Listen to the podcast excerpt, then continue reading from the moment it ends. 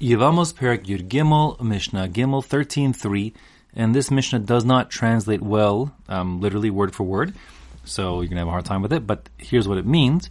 Rabbi Eliezer ben Yaakov Omer, Kol akava shehi min ha'ish, any scenario in which the woman stayed in the marriage, akava, like she stayed back, meaning she stayed in the marriage, shehi min ha'ish, the reason for her staying was for the sake of her husband, meaning that she didn't leave him until he divorced her.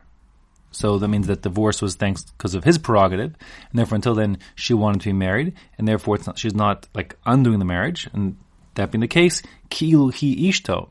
So we treat her as if she were married, or she was married until the time of getting the get.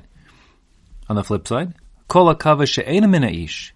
Any time that the delay in her being the marriage wasn't for the sake of him, meaning she wanted out, and therefore she ultimately did miyun, kilu ena ishto, then it's as if she never had been married to him.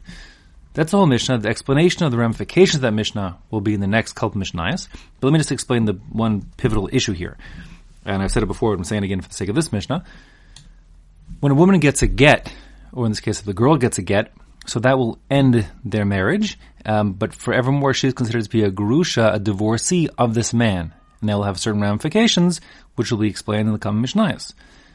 On the other hand, if she does miyun, she rejects him, so then we say that it's retroactive, lemafreya.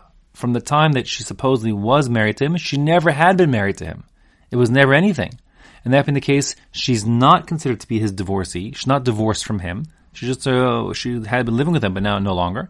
And that being the case, they never have, and they won't have going forward anything that resembles like an ex-marriage relationship which again will have the ramifications regarding who she can marry and his relatives and that kind of thing, which will be explained in the next couple of Mishnayos.